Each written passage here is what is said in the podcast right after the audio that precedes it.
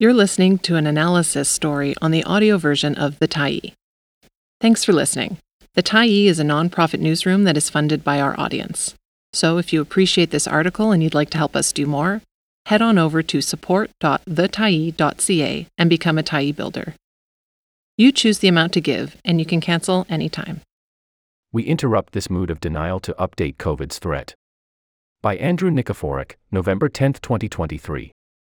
We've arranged a global civilization in which most crucial elements profoundly depend on science and technology. We have also arranged things so that almost no one understands science and technology. This is a prescription for disaster. Carl Sagan.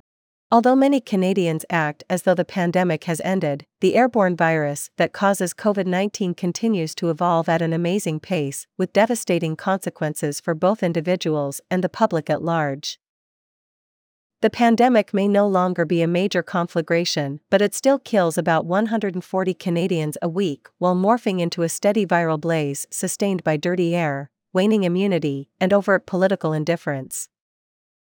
What was once a giant wave of acute illness has become a series of often unpredictable wavelets driven by ever changing variants that can cause chronic illness.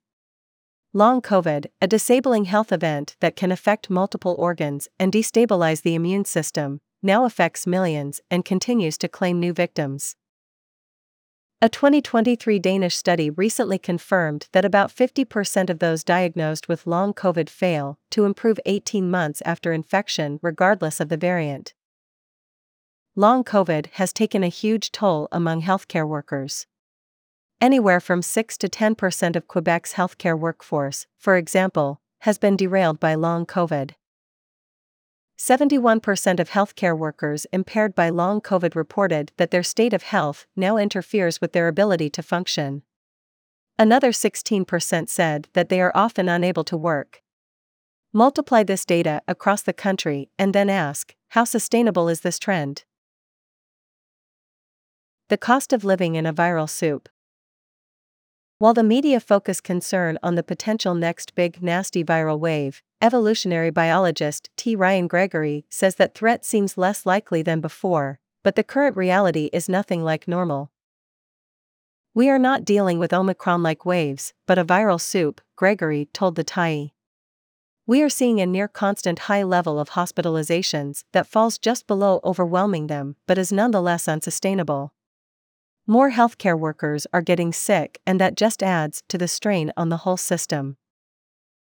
What worries Gregory, an expert on the evolution of COVID variants at the University of Guelph, are the long term effects of multiple infections and the sustained pressure on the healthcare system and well being. Yet the current impact of COVID, measurably higher than at some previous points during the pandemic, remains largely ignored or poorly reported. Tara Moriarty, a University of Toronto infectious disease expert and co founder of COVID 19 Resources Canada, recently tallied the imperfect data, and it is bracing. She calculates that about 1 in every 23 Canadians is now infected with COVID. We are not at the low point of the pandemic in Canada. To the contrary, compared with a previous time during the pandemic, infections are 25 times higher and the rate of long COVID is 19 times higher.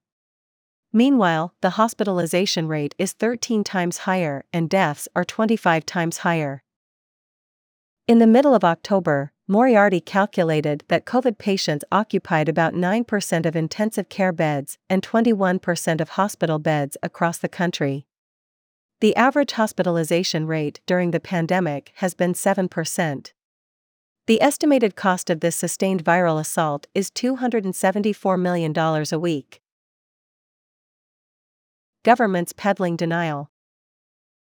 Most governments seem intent on diminishing or hiding these realities. They avoid any talk about the effectiveness of masking in public places or the value of improved ventilation and filtration in schools and workplaces. It's a demonstrated fact that the virus travels through the air in tiny smoke like aerosols that can infect people at much greater distances than six feet, but the natural responses to this reality are not encouraged by our leaders. Alberta, for example, now pretends that COVID is just another mild respiratory disease and reports its doings along with influenza and RSV activity. Despite this push for normalization, only one disease stands out as a routine killer and dominant occupant of hospital beds on the province's respiratory virus dashboard. And that's COVID. COVID also dominates outbreaks in Alberta's hospitals and long term care facilities, where masking and attention to ventilation have become haphazard practices. Lumping COVID in with other respiratory diseases is also patently misleading. A recent Swiss study compared hospitalized patients infected with COVID and those infected with the flu. Those with COVID had a 1.5 fold higher risk of dying in hospital up to 30 days after infection than patients infected by influenza A. The death rate was even higher for unvaccinated people.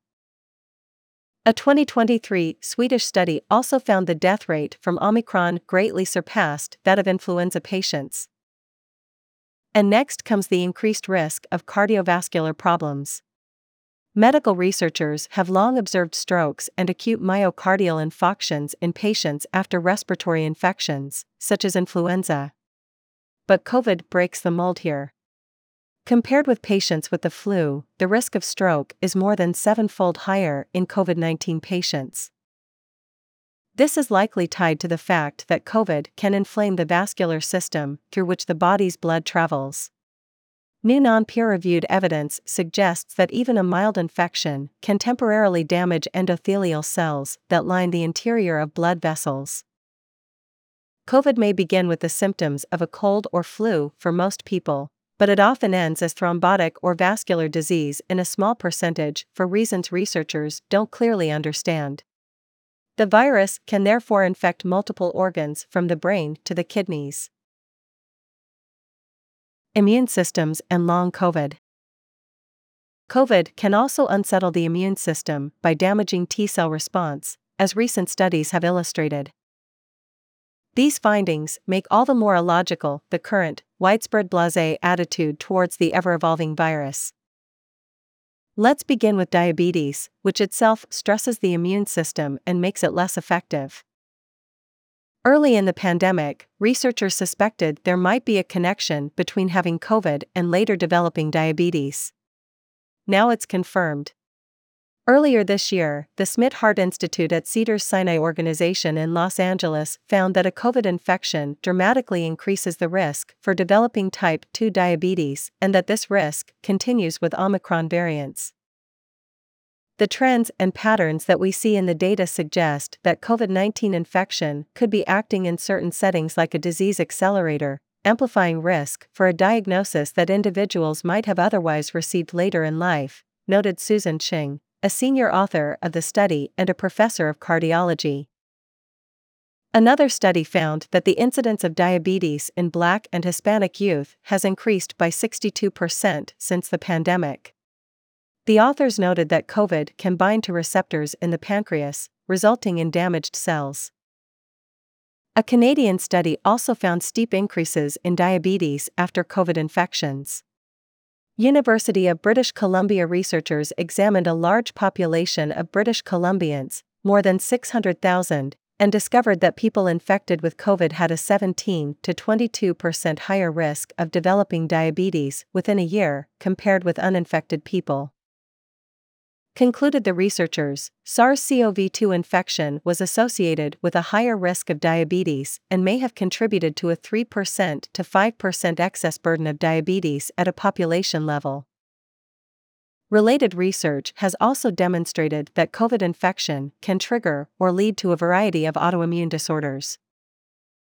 One recent Lancet study that looked at nearly a million people who were unvaccinated between 2020 and 2021 found that COVID cases experienced much higher incidence of autoimmune disease than non infected people. These autoimmune conditions included rheumatoid arthritis, systemic lupus erythematosus, vasculitis, inflamed and swollen blood vessels, inflammatory bowel disease, and type 1 diabetes mellitus. A similar German study, which has not yet been peer reviewed, evaluated a cohort of 640,701 unvaccinated individuals with PCR confirmed COVID infection during 2020 for the risk of autoimmune conditions. The researchers identified a 42.6% higher likelihood of acquiring an autoimmune condition 3 to 15 months after infection, compared with a group of 1,560,357 individuals who weren't infected. The researchers also found that a COVID infection increased the risk of developing another autoimmune disease by 23% in individuals with pre existing immune conditions. The autoimmune studies confirm that COVID can be a significant immune deregulator. The Yale University immunologist Akiko Iwasaki, who has dedicated her lab to studying long COVID, notes that there's misfiring of the immune response happening in the severe COVID patients that lead to pathology and lethality. Even a mild infection can lead to this misfiring and long COVID, and this group tends to be women between the ages of 30 and 50. Reinfection is no trifle. The autoimmune studies, of course, don't tell us anything about the current crop of variants and what autoimmune or cardiovascular diseases they might trigger in the future. But the precautionary principle would suggest avoiding infection.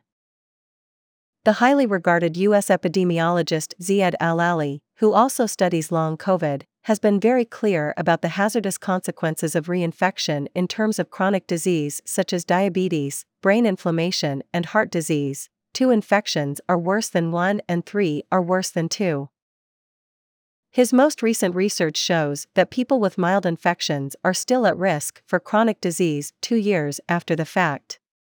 Patients who were hospitalized with COVID were at even greater risk for chronic complications. The concern here is that this pandemic will generate a wave of chronic disease that we did not have before the pandemic. Al-Aly, Chief of Research and Development at Veterans Affairs St. Louis Healthcare System, recently told Euronews Next. Even when the pandemic abates and is in the rearview mirror, we will be left with it after the fact in the form of a chronic disease that, for some people, may last for a long time or even a lifetime, added Al-Aly. The Tyee has repeatedly reported evidence that immunity to COVID from natural infection or vaccination is not long lasting because of the nature of the virus. The research now confirms that infections can even leave some people more vulnerable to reinfection. A startling Canadian study published this year looked at 750 vaccinated elders at long term care facilities where COVID deaths continue to be high. They found infection with Omicron in its first wave actually made these inmates more susceptible to reinfection in subsequent waves. Counterintuitively, these people were more prone to reinfection than patients who had never experienced COVID. Our current vaccine schedules are based on the assumption that having had an infection provides some level of protection to future infections, but our study shows that may not be true for all variants in all people, noted Dawn Bowdish, an immunologist and one of the study's authors. What our health leaders should be saying. The implications of these findings are plain enough. The pandemic has a long tail, and it can be found in a growing population of people experiencing chronic disease. Therefore, limiting transmission is still the most important public health goal. We know how to do that but are reluctant to employ the tools. Masking in crowded public spaces or poorly ventilated buildings during periods of high infection is a proven viral risk reducer. Cleaning dirty air in workplaces and schools removes the virus and other pollutants such as wildfire smoke and should be an urgent public health crusade. We might all take inspiration from what happened at one Australian school. Concerned parents studied airflow and then installed HEPA filters with the result that improved air circulation stopped COVID transmission dead. Rigorous surveillance testing is also essential to inform citizens of the advancing or retreating COVID risks.